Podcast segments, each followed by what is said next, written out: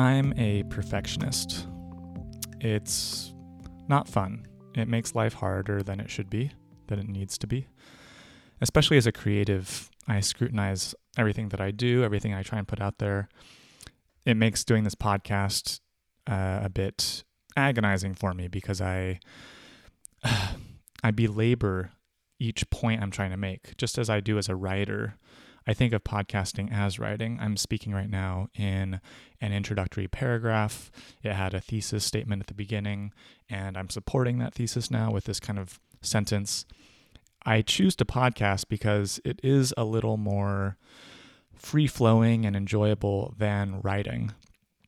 And I think there's something about the conversational element that I really enjoy. Um, and I'll reiterate here that I really do want to start having conversations, especially on a topic like I'm going to tackle today. It would be easier to bounce these ideas off of someone and structure it less like an essay and more like a dialogue.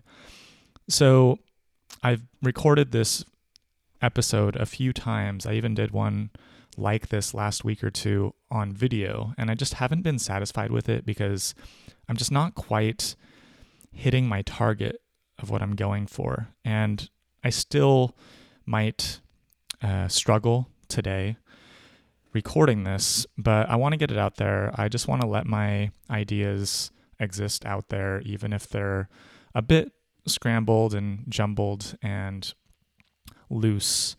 I think that it's important to just talk these things through a bit and um, hopefully get you into my headspace with me on these topics.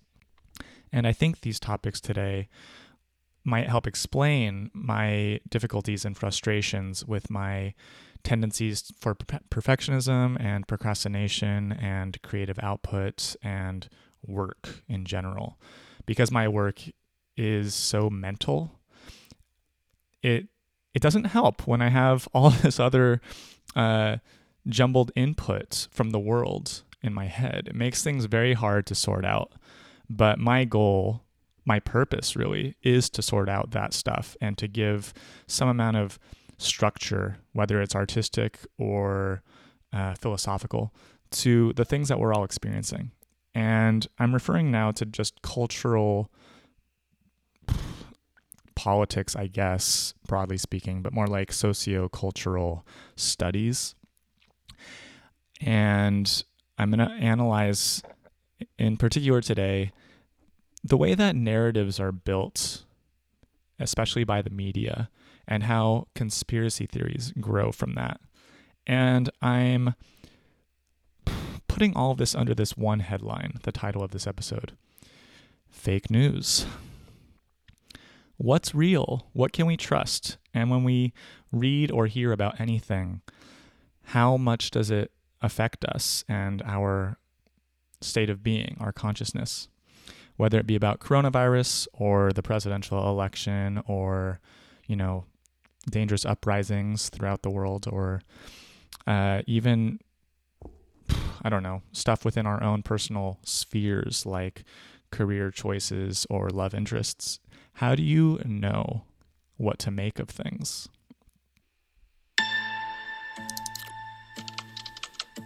When you go to Google and type in climate change is, you're going to see different results depending on where you live and the particular things that Google knows about your interests. That's not by accident, that's a design technique. That's from the trailer for a film on Netflix right now, a great one that I recommend called The Social Dilemma. And it deconstructs the current zeitgeist we're living in as defined by our social media. But it's not just social media, and social media is a big topic to unpack. It's a Truman Show effect, first and foremost. We're, we're all quite atomized, which is to say that our experiences in the world are so individualized and subjective that we're actually disconnected from society and from one another. There was a time in the past when news, for instance, was read by one anchor person on TV to the whole mass audience. A Walter Cronkite figure sort of uh, coalesced and um, brought everyone together into one shared experience of truth. And nowadays, we have so many different news media outlets tailored to each political persuasion. But even beyond that, because of Facebook especially, but also Google and others, our personal newsfeed is tailored so specifically to each of us that we don't even know, we don't even share a common sense of truth anymore. And this is where fake news comes in as such a danger because we read everything as if it's news, as if it's still somebody like Walter Cronkite reading us the way it is. Let's listen to more of this trailer.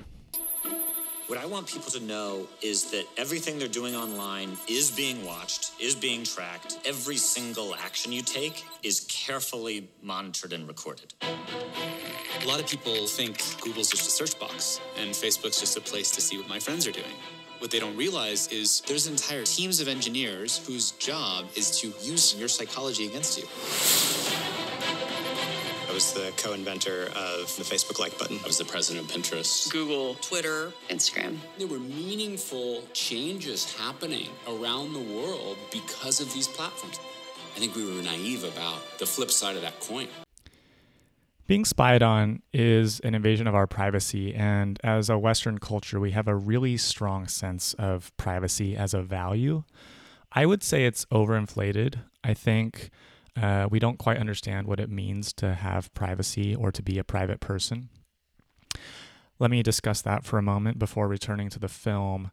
I, I think it's it's understandable that especially in a culture like Europe, Central Europe, uh, where I'm living in Berlin, right at the divide of East and West, there is this sort of paranoia or suspicion, at least, that antagonistic forces are um, spying on you, out to get you in some way, or that you become vulnerable if you don't maintain your privacy. And I think privacy means two things here it means dignity, and it also means uh, anonymity. Just a quick history lesson. After Nazi Germany was defeated in World War II in 1945, the Soviets took over East Germany and implemented a regime. Uh, the Stasi was this secret service that really did spy on people and monitored phone calls, for instance, bugged offices, and really uh, overtly controlled the populace through intimidation tactics and would actually punish people with real things like prison if you were suspected of perhaps uh, treason or crimes against the state, stuff like that. Broad, difficult things to prove, things that could be construed based on your words or your behaviors in your own privacy. Simultaneously, or not simultaneously, but that was coming off of the concentration camps, the extermination of Jews and gypsies and the like. And that was obviously this gross violation of human dignity. And as such, rules for photographers, for instance, are stricter in Germany than they are in somewhere like the US. Um, there's more of a right to dignity by the subject of a photograph than there is the right of expression by the artist or creator taking the picture. And that makes sense given the history. But we get a little confused and our priorities start to muddle when we put this premium on a sense of privacy and we're not even consistent, are we? For instance, Germans might be suspicious of giving up data. There's a lot of data privacy laws in effect in the EU, which is great. And it makes sense, but that also protects malicious actors like terrorists, like child pornographer dealers, like sex traffickers who can hide behind that kind of privacy too. Now, I'm not saying that I prefer an authoritative society in order to maintain safety and clamp down on that kind of crime, but it is a balancing act. And I think a lot of us lose the plot when we prioritize something like our privacy in some sectors, like let's say Google Maps Street View which is largely grayed out throughout Germany. but not others. For instance, we have a Gmail account in which we give Google access to all of our emails. And as such, Google knows basically everything about us. Uh, Germans tend to change their name on Facebook. Again, it makes sense given the history, but Facebook still knows everything about your online activity, what your interests are, and it might tailor your news feed to you. And that can be good. It can be kind of cool when my Instagram shows me ads for cameras and loungewear, for instance. I don't need to see nail polish. So I kind of like that these big tech companies know me and give me what I might want. I have an understanding about that and I'm not freaked out by it. But perhaps there is a line that is crossed by this kind of big data. Credit card swipes, web searches, locations, likes, they're all collected in real time into a trillion dollar a year industry. The real game changer was Cambridge Analytica. They'd worked for the Trump campaign and for the Brexit campaign. They started using information warfare. Cambridge Analytica claimed to have 5,000 data points on every American voter. This is now a different trailer for another Netflix doc called The Great Hack, which I also highly recommend. It's a little more specific toward the topics I'm currently discussing. Social uh, social dilemma goes more into our personal psychologies and the dangers of our interactions broadly, like as a society, whereas The Great Hack goes more into the nefarious, more conspiratorial angles of how big data is wreaking havoc around the world.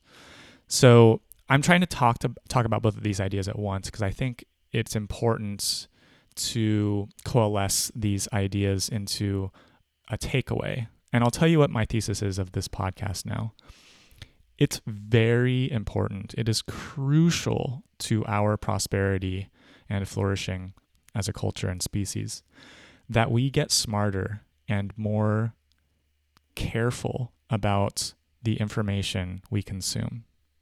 That is the takeaway here. We have to be more scrutinizing of what we observe. We have to be extremely careful about the messaging and the narratives that are floating in our worlds. The reason why Google and Facebook are the most powerful companies in the world is because last year data surpassed oil in value. Data is the most valuable asset on earth. We targeted those whose minds we thought we could change until they saw the world the way we wanted them to. I do know that their targeting tool was considered a weapon. There is a possibility that the American public had been experimented on. This is becoming a criminal matter. When people see the extent of the surveillance, I think they're going to be shocked. I want to highlight one of those sentences earlier in that clip. Weaponizing data targets the vulnerable. My point in this podcast is to be less vulnerable, to train your mind to be suspicious and discerning in what you see and hear. Psychological operations, PSYOPs, is the formalized way of targeting minds, of aiming for hearts and minds with any narrative or ideology in order to fool you and win you over to convince you of something or to brainwash you in stronger language. We can't stop that, but we can train our minds to be stronger. I think conspiracy theories are an interesting way to further discuss this. So let's talk about conspiracy and theories around conspiracies. So this term has a bad rap, a negative connotation. We might think of like the flat earth society, people that think the earth is flat, uh, people that believe lizard people are running the world from underground, people that wear tin hats so that radio waves don't corrupt their brain or something like this. These are all fringe and ridiculous beliefs. Less fringe uh, and less ridiculous, but still on that edge, would be something like anti vaxxers who refuse to take vaccination because they have uh, perhaps viable uh, skepticism for the medical industry, for instance. Um, and maybe between those you have something like the quite zany idea of Pizzagate, which is this weird conspiratorial idea that Hillary Clinton and her cadre were running a child sex trafficking ring from Washington, D.C. pizzerias. Where the hell would an idea like that come from? Well, if you just kind of think broadly and not too deep about buzzwords and ideas floating in society, like corrupt politicians, like um, pedophile rings or sex trafficking circles, like the uber rich, the powerful people that get away with such things, the, um, you know, Panama Papers, uh, Har- Harvey Weinstein, Jeffrey Epstein, especially, who I'll focus on later in another topic. But he fits here as this kind of um, legitimizing idea that the rich and powerful do a lot of shady shit and they get away with it. Jeffrey Epstein palled around with Bill Clinton and Donald Trump. So you have that Clinton idea. Uh, Hillary Clinton surely has met Jeffrey Epstein in some way. And so you kind of take bits and pieces of reality and you mash them together in something that is kind of believable to a certain kind of person, a person with an open mind toward the ridiculous or the far fetched. And to have an open mind is not necessarily a bad thing, but maybe open mind is the wrong way to put it. Perhaps more like a conspiratorial mind, or rather, a mind hunting for answers, a mind ready to be fertilized by an explanation to why the world is the way it is. Whose fault is this? Who can I blame this on? We all have a shared sense that something is wrong, and it's true there's actually a lot of things wrong, and we all pick our poisons, our, our certain pet interests, our causes that we're fighting. And corruption is such a big problem everywhere to varying degrees that it makes a lot of sense that a lot of conspiracy theories revolve around our, our conceptions of corruption. This is about the integrity of our democracy. These platforms which were created to connect us have now been weaponized. It's impossible to know what is what. Because nothing is what it seems. The Great Hack, Netflix. That last point is crucial here.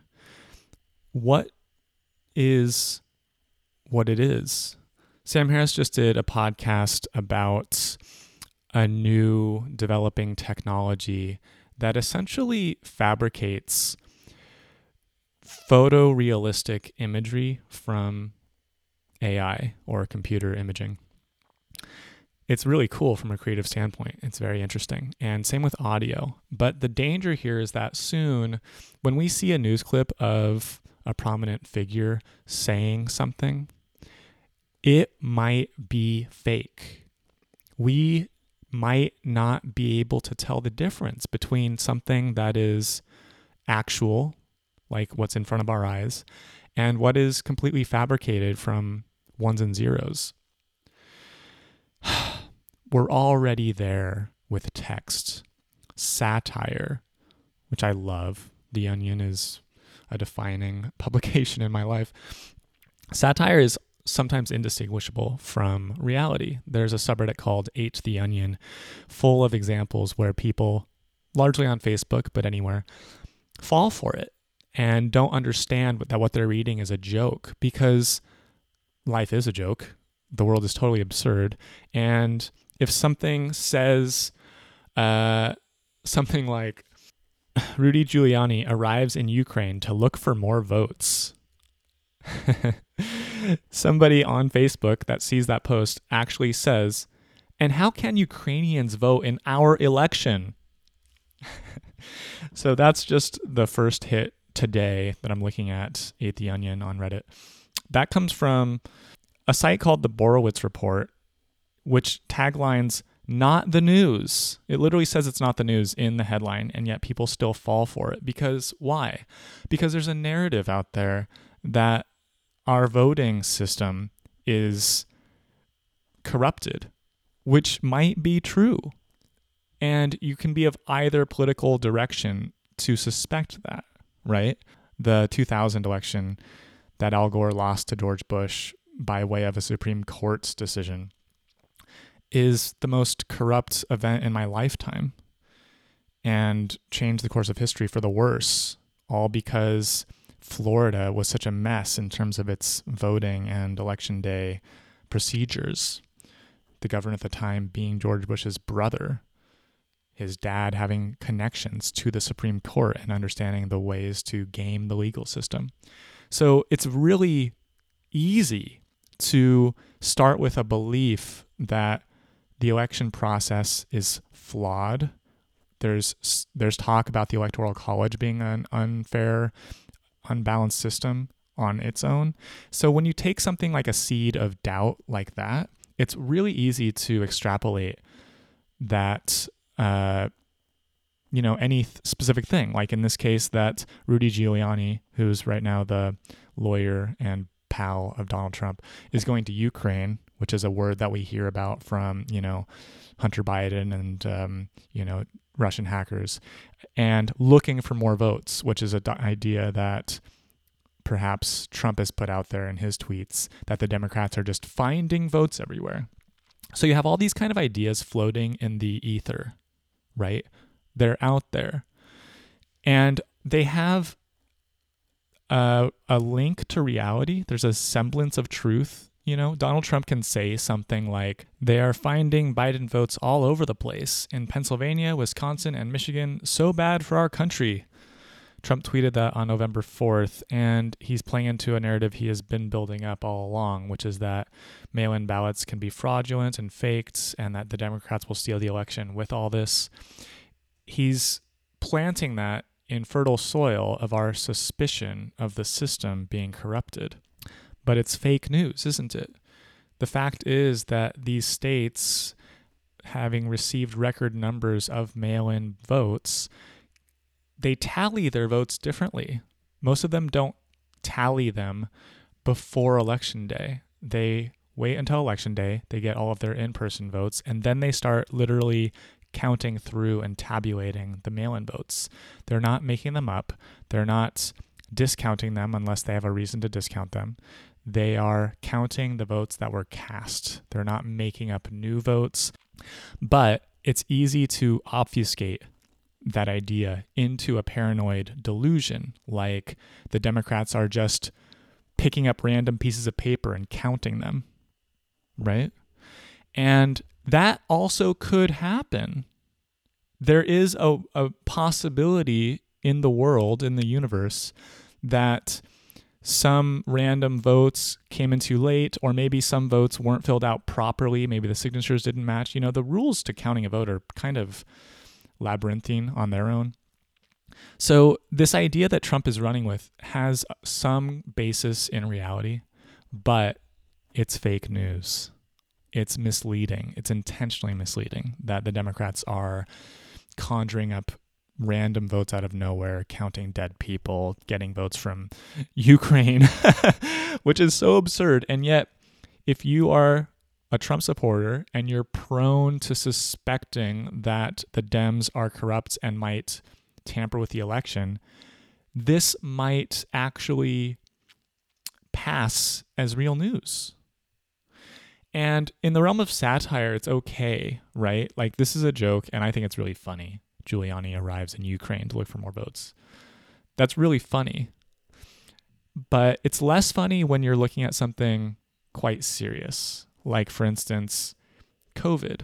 I have a friend who I was just texting with in, in the States in Denver who was remarking how alarming it is that coronavirus cases are up sevenfold compared to the spring. So that was a headline he read in a mainstream paper. And my antenna went up because I was a little suspicious of the wording of that statement. And I looked it up, and it's probably true that cases are up sevenfold compared to the spring. But first of all, how is it being measured? What were our measurement techniques in the spring when we knew less? How are we counting these things? And second of all, cases is the operative word there. We care about deaths, we care about sickness, we care about actual damage to society. Having an asymptomatic case is not necessarily a bad thing. I don't understand enough about um, virology and herd immunity and all these different things. That's not the point here. I don't have an agenda exactly. But to say that we have to be skeptical of the news we're reading, the editor of that headline intentionally wants to alarm people, get them on their toes. Perhaps he's pushing an agenda that more people need to be safe and wear masks. Okay, it's an understandable agenda to push. But framing that headline that way is building a narrative that my friend is susceptible to. Maybe it's good. Maybe it's a narrative he should hear. Maybe another editor could write that headline Despite a spike in cases, death rate remains low. You could take the same facts and data points and make that headline out of it. And quickly relating to that point, I started this podcast talking about my perfectionism. Editors must know what they're doing. Writers scrutinize their words that they're using, and editors put out into the public um, key phrases that they've thought about. So, I, for one, do suspect an agenda because I know that anyone with this kind of work is scrutinizing their work and putting it out there intentionally. Why would you put out something ambiguous or misleading intentionally? And it kind of goes back to something I heard earlier in the Trump era something like when Trump speaks, liberals take him literally and conservatives take him figuratively. Like with building a wall, liberals freak out that he really wants to spend billions building a wall with Mexico. And Republicans hear more like the spirit of isolationism and that the technical details of the words matter less. And I think that's an interesting point in terms of studying narrative. And it plays into what Trump tweets regarding the election. Like he doesn't outright necessarily say specific things to be taken literally, but he has a point to be made to be suspicious of the electoral system and such. Let's get back to the coronavirus and the different narratives and beliefs around it. You have a certain group of people especially let's say the biker gangs in Sturgis, Dakotas, spreading this disease because they think the whole thing is a hoax. Why do they think it's a hoax? Where does that idea come from? Well, the same reason you might think vaccinations are a hoax, the same reason you might think that um, mind control is a possibility in the world, that the media has a leftist bias, that you can't trust anything you hear. And I think that that's legitimate.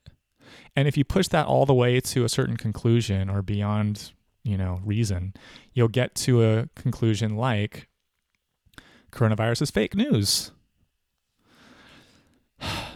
They're not necessarily wrong to have doubt about the messaging they hear. And you can blame media for unclear and biased messaging, for losing our trust. It's a failure in leadership and it's a failure in reporting. You know, I'm recording this in my apartment in Berlin. I haven't left the house in two days. It's hard to socialize. Things are closed. There's no bars. Restaurants are takeout only now. This is lockdown. That's the times we're living in.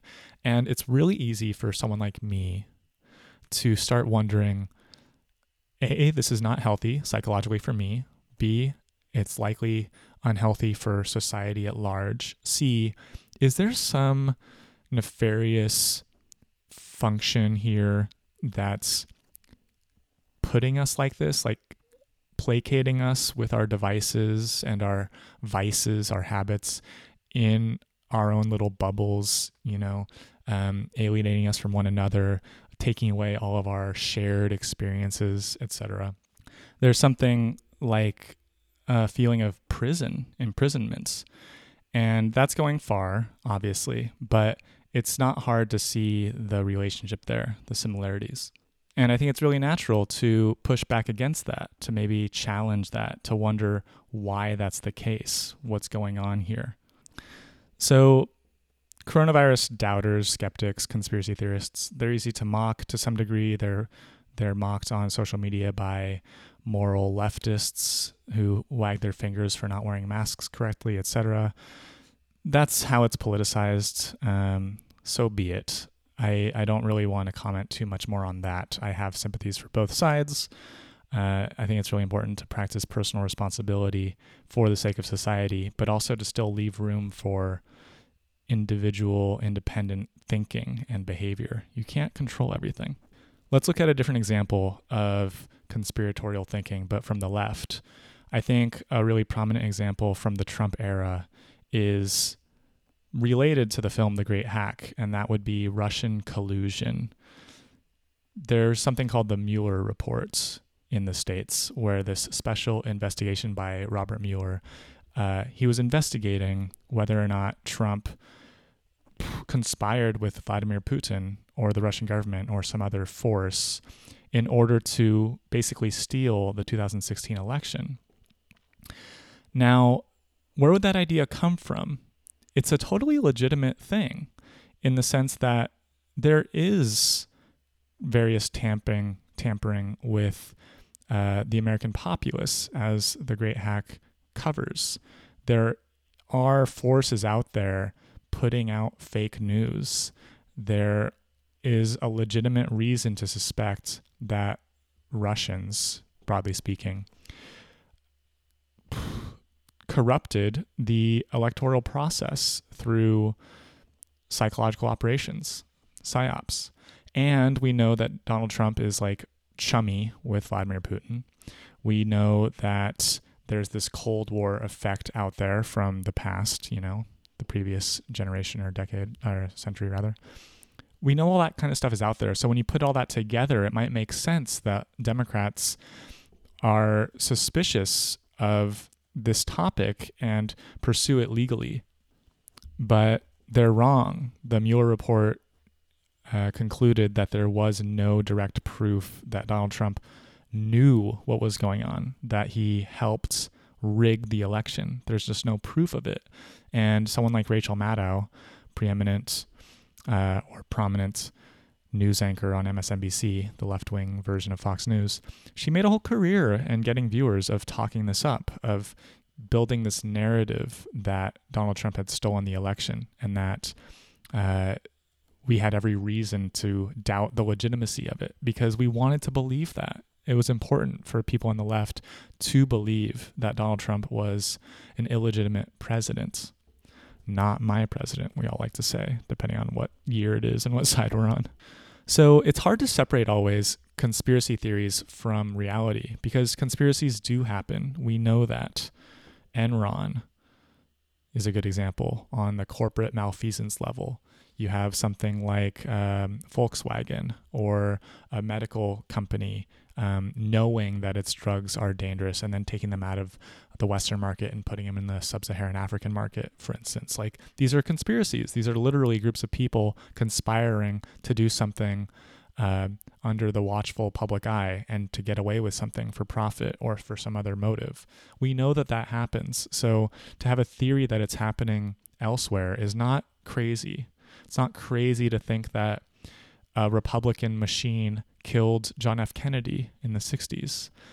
It might be a little more crazy to think that the moon landing in the 60s was faked, but there's legitimate reason to think it.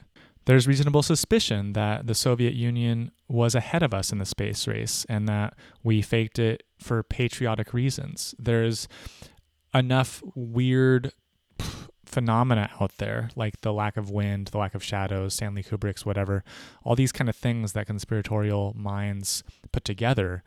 I'll reference Jonathan Haidt again here, the psychologist. We have predilections, we have impulses and biases and directions that we favor. And when presented with new information, we either ask ourselves, must I believe this? It's challenging my core values or intuition. So, must I believe it? Is the evidence so strong that I must?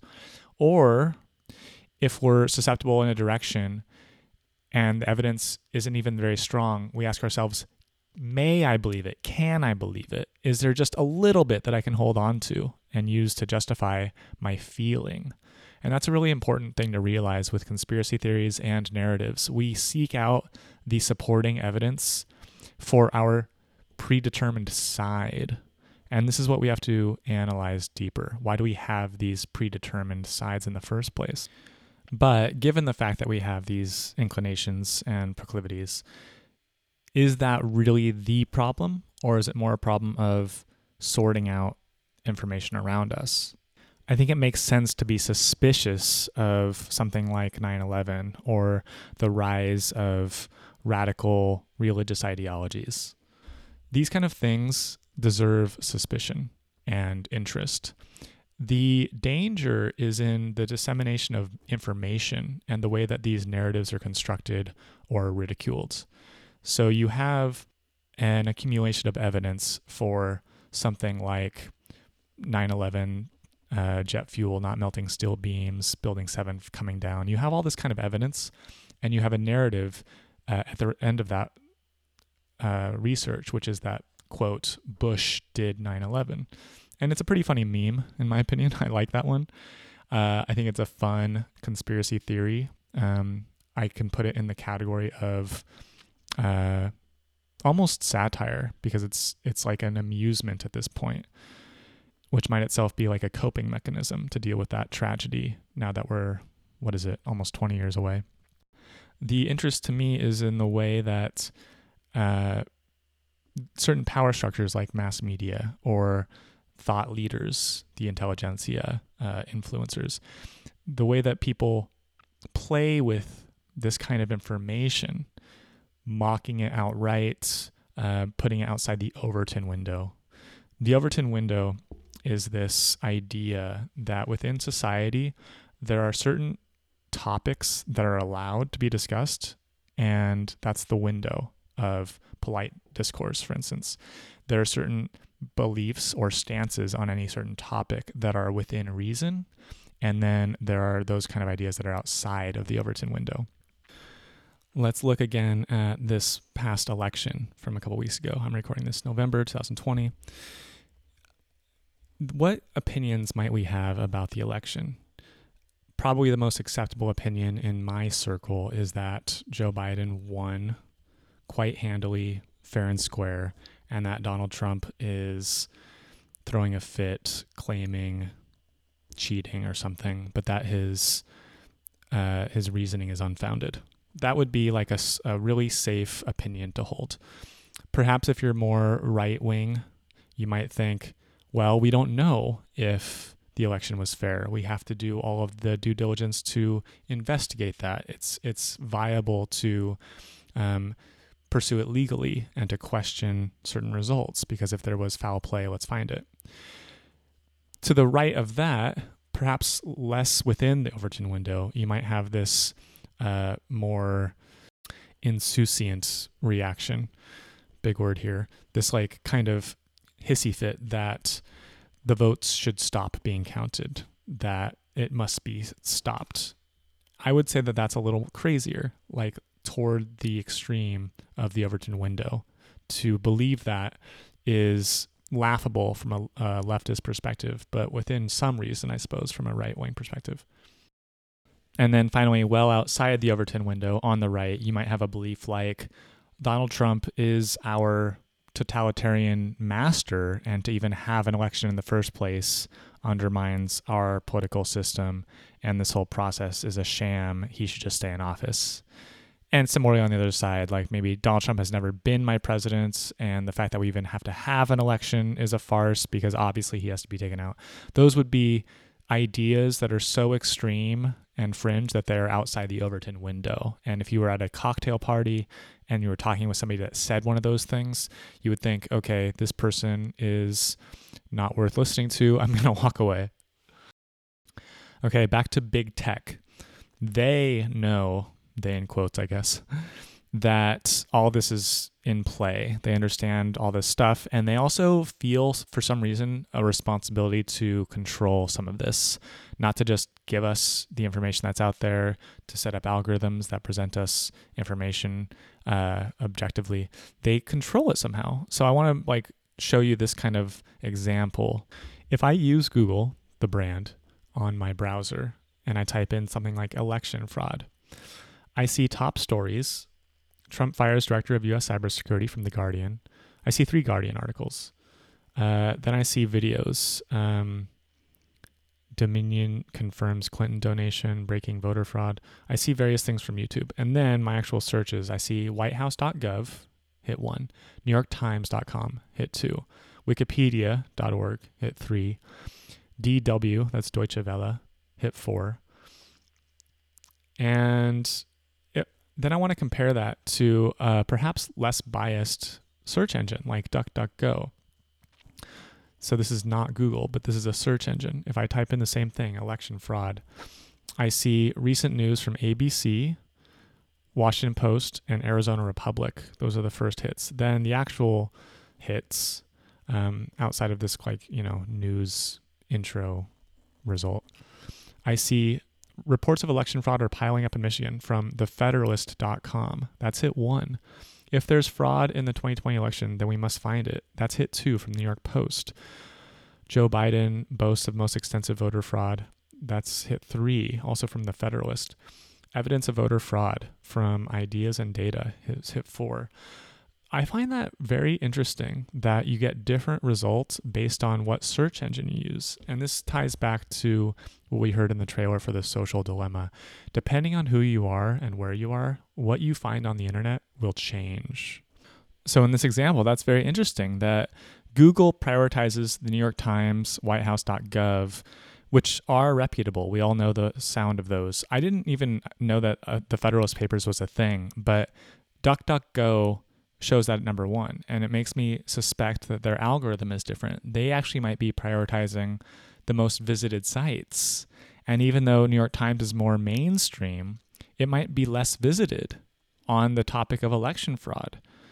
And for some reason, Google as a brand is deprioritizing Federalist Papers and prioritizing New York Times.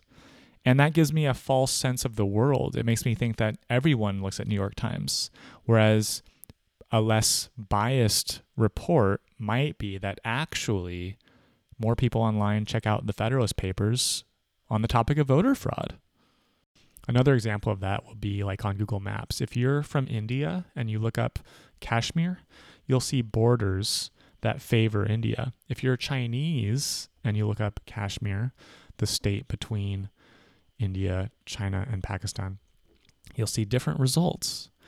So, my point here is that big tech, like a Google, is tailoring truth to you based on who and where you are.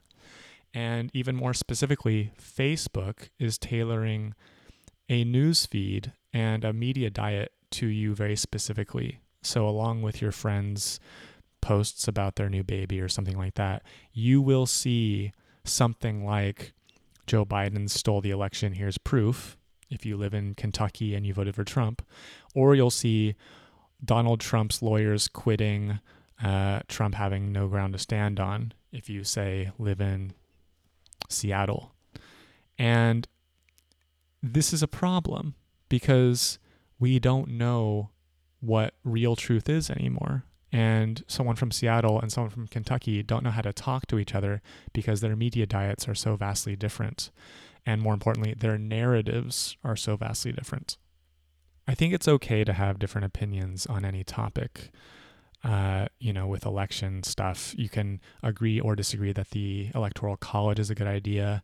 You can admit facts like Wyoming is way smaller than California and is represented disproportionately higher in government as a result of our system. That's a fact, but you can still support the system if you believe that Wyoming farmers or something deserve representation to that extent. You can have that belief and we can disagree, and that's okay. But to jump to your thesis, your argument, while ignoring all the supporting evidence is bad faith debate. We have to at least admit the truth. And that's just getting harder and harder these days. I want to pivot back to the social dilemma and focus now more on our individual psyches and how we're interpreting the world.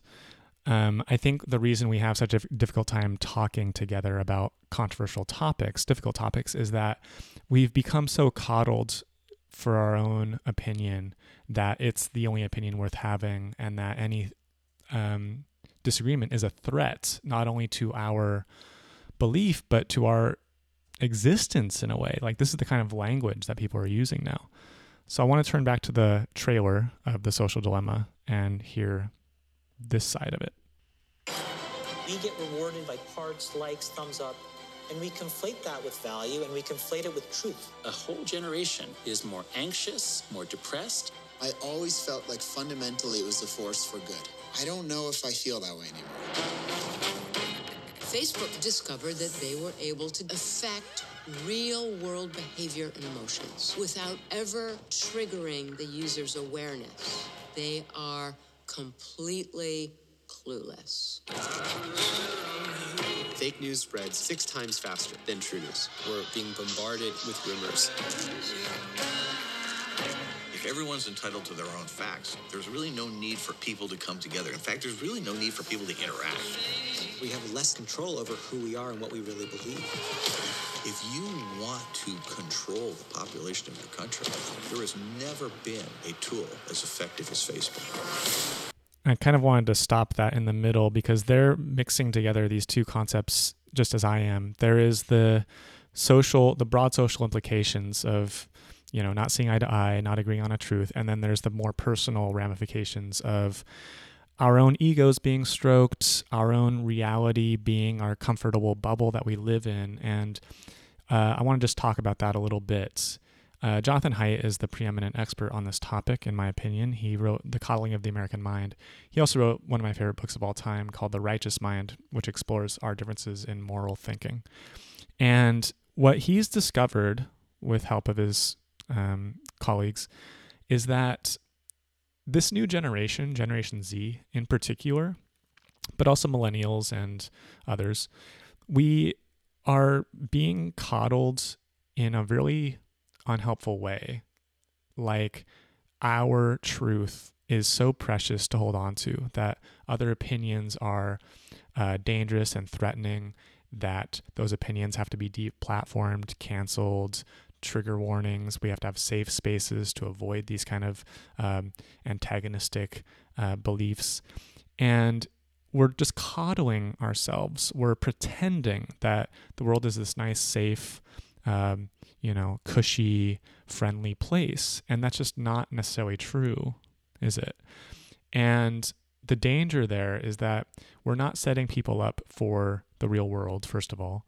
We are, even worse, in my opinion, distorting the real world. We're allowing this kind of academic university mindset of coddling its customers, students being paying customers, and we're bringing that into the working environment, into the corporate structure, into HR companies. We're setting up, you know, these these administrations within businesses that police people's online behavior, that police what people say online and in their social media.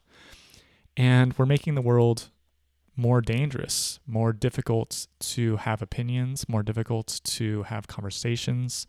Uh, we're making it so that we have to protect the most vulnerable, sensitive people within our society. And that's damaging for the sensitive people because you don't overcome psychological stress by ignoring it. You have to face it. That's like obvious to anyone that's gone into therapy. You have to face it.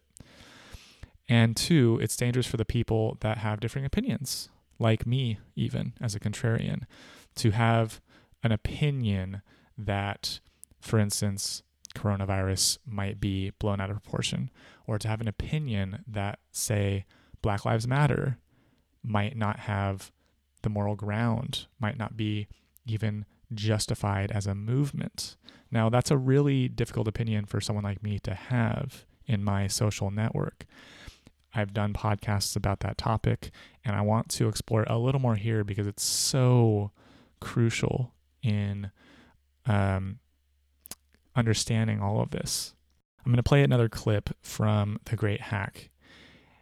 And again, this is about psyops. This is about our minds being affected by what we read on social media, the way in which narratives are constructed, and the way in which we put our emotions and our politics into these kind of ideas. It sounds like quite apocalyptic, but it does feel like we are entering into a whole new era.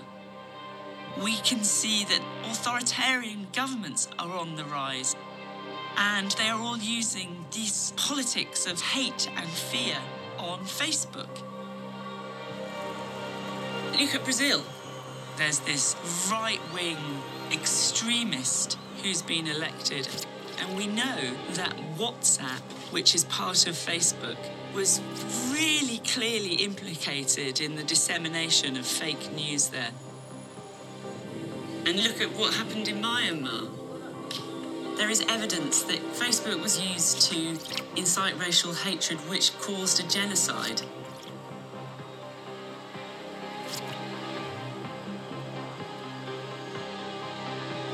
Also know that the Russian government was using Facebook's tools in the US. There's evidence that Russian intelligence created fake Black Lives Matter memes. And when people clicked on them, they were taken to pages where they were actually invited to protests that were organised by the Russian government. At the same time, they were setting up pages targeting adversary groups like Blue Lives Matter. It's about stoking fear and hate to turn the country against itself. Divide and conquer. Okay, so that's an expert saying a lot of things. Uh, I think most of us understand that there are evils in the world, like genocides and stuff, and that these kind of things are being stoked, or perhaps we don't understand yet, but we need to understand that these things are being stoked by what we share and what we see on social media. Put simply, belief matters, beliefs matter, and beliefs lead to action. And it's really important the fight for hearts and minds and what we're each believing in. It's easier to become radicalized, right? In my case, it might be easier to become red pilled, which is a phenomenon of taking a pill, in quotes, and seeing the truth on any given topic, whether it be, um, you know, the the gender wage gap or Black Lives Matter, any controversial political topic. If you study it, if you peel back the layers, you'll find depth there. You'll find a more nuanced discussion than what you actually are seeing online. My problem is that when I talk with people, it's often the case that people don't want to go very deep, that they want to stay with their superficial um, slogans, their obvious basic beliefs that we should be fighting for equality, for instance. But they'll use very bad supporting evidence, like in the case of Black Lives Matter. You know that trailer that I or that clip that I just had you listen to that I was watching. It shows these Facebook memes of equating, let's say, a police officer with a Ku Klux Klan member, as if all police officers are racists, which is a meme going around. Most people that uh, fight for justice for George Floyd's death in Minneapolis in June, a lot. It's a very common belief that racist cops killed George Floyd. Now, just as a quick side note, I've done some recent research on that topic. The toxicology report came in on George Floyd, as well as the audio evidence from the uh, from the encounter. George Floyd was coronavirus positive. I don't know if you knew that. He died of uh, complications internally, including his lungs, and he had coronavirus. He also had fentanyl in his blood system, which is a very dangerous drug. Um, a very minute amount of fentanyl is known to kill a lot of people, and he had even more than that. He had he basically died of a fentanyl overdose. That's what the coroner has reported. Of course, there is a New York Times opinion piece saying the idea that drugs played a role is just a new version of an old racist myth. So just the fact that I'm pointing out that he had excessive fentanyl in his bloodstream is racist. I'm not even allowed to say that without being accused of being racist. And yet it is a fact that fentanyl is in his blood, that fentanyl is really dangerous, and that his fentanyl amount was higher than people who have actually overdosed to death on fentanyl. But if you want to believe that racism is literally the explanation, you could ignore the evidence I'm presenting you. He died at the hospital. I don't know if people know that. He did not die on the street with uh, Derek Chauvin's knee on his neck. Um, that footage is still quite horrific. Um, but now there's audio evidence of George Floyd asking to lay down on the ground. He didn't want to be in the police car. He wanted to be on the ground, which is why he was on the ground. So you have all these complications to that narrative. There's deeper truth that most people aren't aware of. It's just easier for most people to just accept the narrative that American cops are racist, that there's this open uh, warfare against the black community in America by white supremacy, and that we have to fight it by any means necessary in the streets rioting. And what you don't know is that Russians have taught you to think that. the very like memes and news stories and snippets of reality are being spun to control your mindset, to put you in this us them dichotomy. You are fighting, you're fighting a boogeyman. This is a, a false narrative. This is a divisive narrative that comes up during election cycles. The last time Black Lives Matter was a big deal was 2016 before Hillary Clinton lost to Trump. There's evidence. I just want to make that clear that Black Lives Matter is a psychological operation. And it's important to understand that and to question our own beliefs on this topic. Now, that doesn't mean that we don't need to care about racial justice or that police brutality isn't a problem. Those things still stand. And I support fighting those things. But I think we can fight them a little less intensely. We don't need to be so aggressive because the enemies are not as big as we think they are. It's an objects in the mirror may be closer than they appear phenomenon. The world is not full of neo Nazis. The world is not full of, on the other side, Antifa radicals killing people in the streets. It does exist, and the media has a bias, depending on the media you're consuming, to slant it. But the point is that these things are complicated. And the problem is that in our own little safe cocoons, we're not being exposed to those nuances. We're being sold narratives and news that support our belief systems. And my challenge to you is to get out of that, to break your own bubble, to diversify your media diet, to be skeptical of what you're reading, to investigate on your own the information that you're seeing every single day. All right, I'm going to leave it there. Big topic here. Hopefully, this was somewhat helpful to think through together. My name is Keith. I'm on Patreon at Keith Telfan and Instagram at Keith Pictures and Twitter if you look at my name. Um, I appreciate any support or interaction, any dialogue. Send me a message on Gmail or anywhere else you can find me. And until next time, ciao.